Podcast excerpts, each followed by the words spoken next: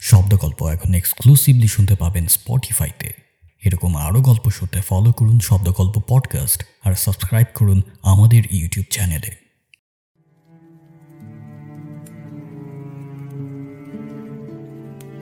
তপুকে আবার ফিরে পাবো? এ কথা ভুলেও ভাবিনি কোনোদিন। ভাবতে অবাক লাগে। চার বছর আগে যাকে হাইকোর্টের মোড়ে শেষবারের মতো দেখেছিলাম, যাকে জীবনে আর দেখব বলে স্বপ্নেও কল্পনা করিনি, সেই তপু ফিরে এসেছে। ও ফিরে আসার পর থেকে আমরা সবাই যেন কেমন একটু উদ্বিগ্ন হয়ে পড়েছি। রাতে ভালো ঘুম হয় না। যদিও একটু আধটু তন্দ্রা আসে, তবু অন্ধকারে হঠাৎ ওর দিকে চোখ পড়লে গা হাত পা শিউরে ওঠে। ভয়ে জড়সড় হয়ে যায় লেপের নিচে দেহটা ঠক ঠক করে কাঁপে। দিনের বেলা ওকে ঘিরে আমরা ছোটোখাটো জটলা বাগাই।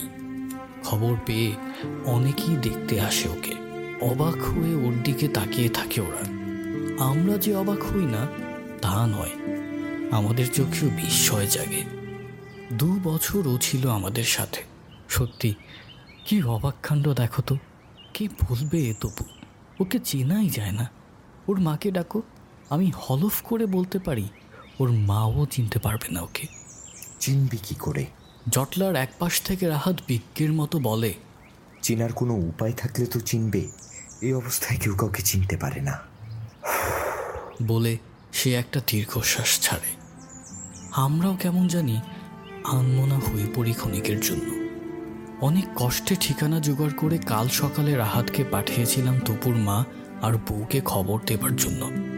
সারাদিন এখানে সেখানে পই পই করে ঘুরে বিকেলে যখন রাহাত ফিরে এসে খবর দিল ওদের কাউকেই পাওয়া যায়নি তখন রীতিমতো ভাবনায় পড়ে গেলাম আমরা। ওর মা মারা গেছে। আমি চোখ তুলে তাকালাম রাহাতের দিকে। মারা গেছে? সেবার এখানে গড়াগড়ি দিয়ে কি কান্নাটাই না তপুর জন্য কেঁদেছিলেন তিনি? বউটার খবর?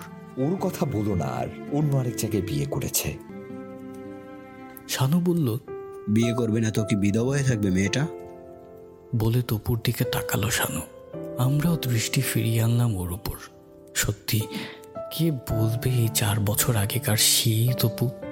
যার মুখে এক ঝলক হাসি আঠার মতো লেগে থাকতো সবসময়। কি হাসতেই না পারতো তপুটা। হাসি দিয়ে ঘরটাকে ভরিয়ে রাখতো সে। সে হাসি কোথায় গেল তপুর? দু বছর সে আমাদের সাথে ছিল। আমরা ছিলাম তিনজন, আমি, তপু আর রাহাত। তপু ছিল আমাদের মাঝের সবচাইতে বয়সে ছোট। কিন্তু বয়সে ছোট হলে কি হবে? ওই ছিল একমাত্র বিবাহিত। কলেজে ভর্তি হবার বছর খানেক পরে রেনুকে বিয়ে করে তপু।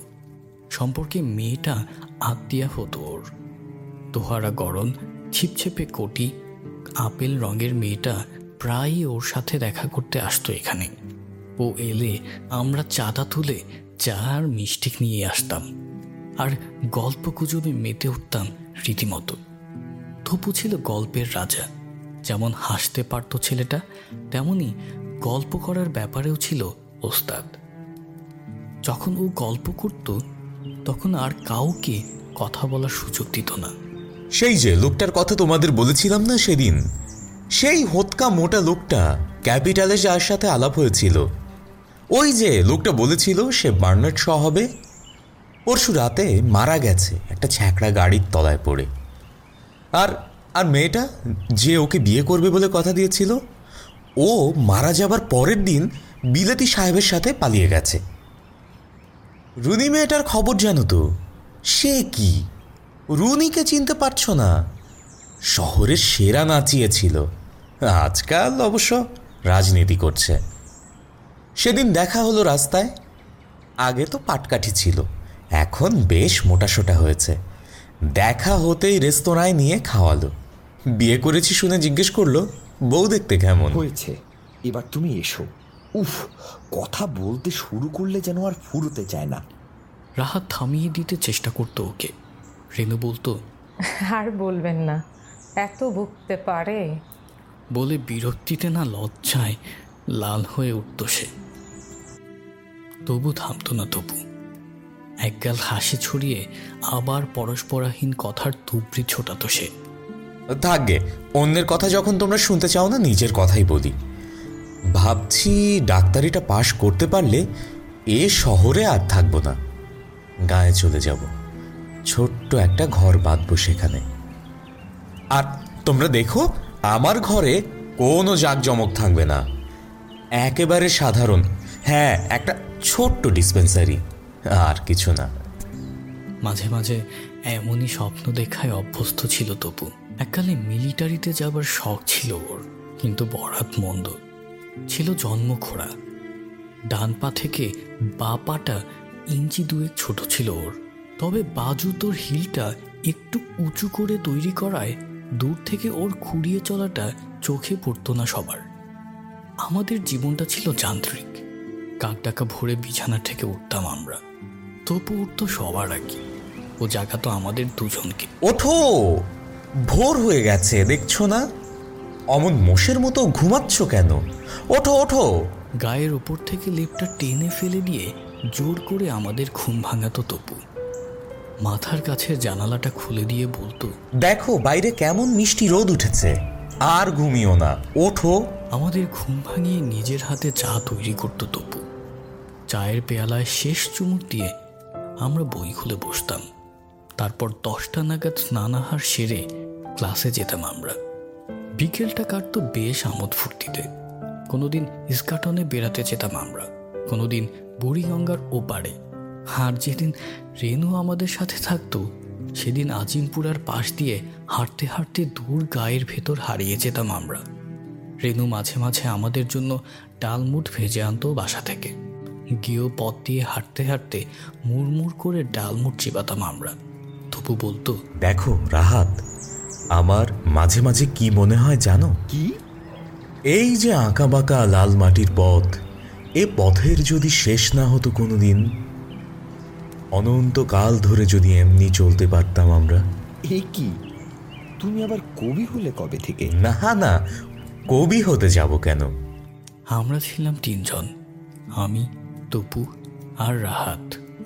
দিনগুলো বেশ কাটছিল আমাদের, কিন্তু অকস্মাৎ ছেদ পড়ল। হোস্টেলের বাইরে সবুজ ছড়ানো মাঠটাতে অগণিত লোকের ভিড় জমেছিল সেদিন। ভোর হতে ক্রুদ্ধ ছেলেবুড়োরা এসে জমায়েত হয়েছিল সেখানে। কারও হাতে প্ল্যাকার্ড কারও হাতে স্লোগান দেবার চুঙ্গ, আবার কারও হাতে লম্বা লাঠিটায় ঝোলানো কয়েকটা রক্তাক্ত জামা। তর্জনী দিয়ে ওরা জামাগুলো দেখাচ্ছিল আর শুকনো ঠোঁট নেড়ে নেড়ে কি যেন বলছিল নিজেদের মধ্যে। তবু হাত ধরে টান দিল আমার।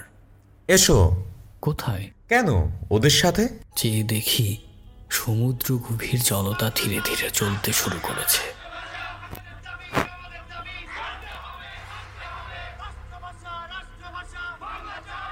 আমরা মিছিলে পা বাড়ালাম। একটু পরে পেছন ফিরে দেখি রেনু হাঁপাতে হাঁপাতে আমাদের দিকে ছুটে আসছে। যা ভেবেছিলাম। দৌড়ে এসে তপুর হাতটা চেপে ধরল রেনু কোথায় যাচ্ছ তুমি? বাড়ি চলো। পাগল নাকি? তুমিও চলো না আমাদের সাথে। না আমি যাব না। বাড়ি চলো। কি বাজে বকছেন। বাড়ি যেতে হয় আপনি যান। ও যাবে না। মুখটা ঘুরিয়ে রাহাতের দিকে ক্রুদ্ধ দৃষ্টিতে এক পলক তাকালো রেনু তারপর কাঁদো কাঁদো গলায় বলল দোহাই তোমার। বাড়ি চলো। মা কাঁপছেন। বললাম তো যেতে পারব না যাও। রেনুর করুণ মুখের দিকে তাকিয়ে মায়া হলো। বললাম ভয়ের কিছু নেই আপনি বাড়ি যান।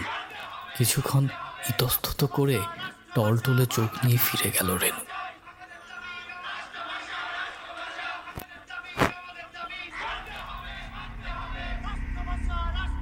মিছিল তখন মেডিকেলের গেট পেরিয়ে কার্জন হলের কাছাকাছি এসে গেছে। তিনজন আমরা পাশাপাশি হাঁটছিলাম। রাহাত স্লোগান দিচ্ছিল, আর তপুর হাতে ছিল একটি মস্ত প্ল্যাকার্ড তার উপর লাল কালিতে লেখা ছিল, রাষ্ট্রভাষা বাংলা চাই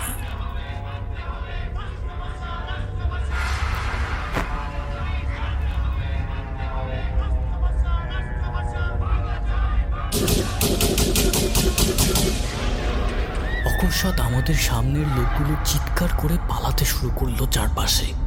ব্যাপারটা কি বুঝবার আগেই চেয়ে দেখি প্ল্যাকার সহ মাটিতে লুটিয়ে পড়েছে তপু কপালের ঠিক মাঝখানটায় গোল একটা গর্ত আর সে গর্ত দিয়ে নির্ঝড়ের মতো রক্ত ঝরতে তার। তপু! রাহাত আর্তনাদ করে উঠল। আমি তখন বিমূরের মতো দাঁড়িয়েছিলাম। দুজন মিলিটারি ছুটে এসে তপুর মৃতদেহ তুলে নিয়ে গেল আমাদের সামনে থেকে। আমরা এতটুকুও নড়লাম না বাধা দিতে পারলাম না।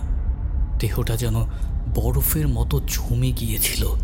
তারপর আমিও চিৎকার করে আসতে আসতে বললাম রাহাত পালা কোথায়? তারপর উভয়ই ঊর্ধ্বশ্বাসে দৌড় দিলাম আমরা ইউনিভার্সিটির দিকে। সে রাতে তপুর মা এসে গড়াগড়ি দিয়ে কেঁদেছিলেন এখানে। রেনুও এসেছিল। পলকহীন জোড়া চোখ দিয়ে অশ্রুর ফোয়ারা নেমেছিল তার। কিন্তু আমাদের দিকে একবারও তাকায়নি সে। একটা কথাও আমাদের সাথে বলেনি রেনু রাহাত শুধু আমার কানের পাশে ফিসফিস করে বলেছিল, তপু না মরে আমি মরলেই ভালো হতো। কি অবাক কাণ্ড দেখো তো। পাশাপাশি ছিলাম আমরা। অথচ আমাদের কিচ্ছু হলো না।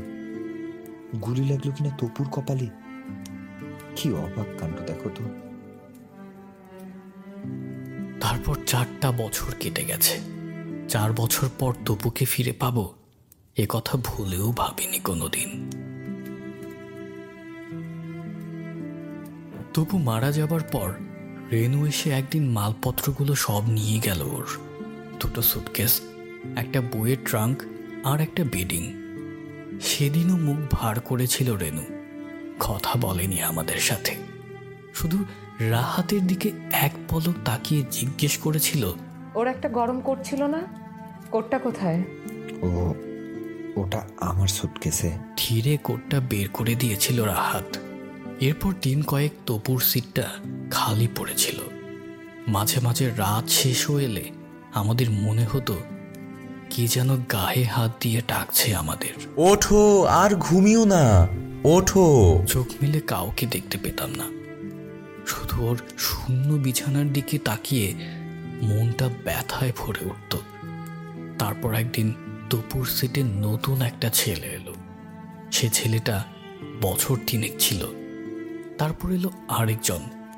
আমাদের নতুন রুমমেট বেশ হাসি খুশি ভরা মুখ। সেদিন সকালে বিছানায় বসে অ্যানাটমির পাতা উল্টাচ্ছিল সে।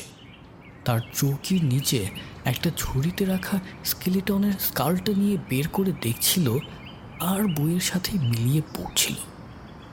তারপর এক সময় হঠাৎ রাহাতের দিকে তাকিয়ে জিজ্ঞেস করল রাহাত সাহেব একটু দেখুন তো আমার স্কালের কপালের মাঝখানটা একটা গর্ত কেন? চমকে উঠে উভয়ই তাকালাম ওর দিকে। রাহাত উঠে গিয়ে স্কালটা হাতে তুলে নিল। ছুকে পড়ে সে দেখতে লাগল অবাক হয়ে। হ্যাঁ কপালের মাঝখানটায় গোল একটা ফুটো। রাহাত তাকালো আমার দিকে। ওর চোখের ভাষা বুঝতে ভুল হলো না আমার। বিড়বিড় করে বললাম পাপায়ের হাড়টা দু ইঞ্চি ছোট ছিল ওর। কথাটা শেষ না হতেই ছুরি থেকে হাড়গুলো তুলে নিল রাহাত। হাত জোড়া ঠক ঠক করে কাঁপছিল ওর। একটু পরে উত্তেজনায় গলা চিৎকার করে বলল বাপায়ের টিবিএ ফিবুলাটা দুই ইঞ্চি ছোট দেখো দেখো। উত্তেজনায় কাঁপছিলাম আমিও। ক্ষণকাল পর স্কালটা দু হাতে তুলে হাত বলল তপু! বলতে গিয়েই গলাটা ধরে এলো ওর।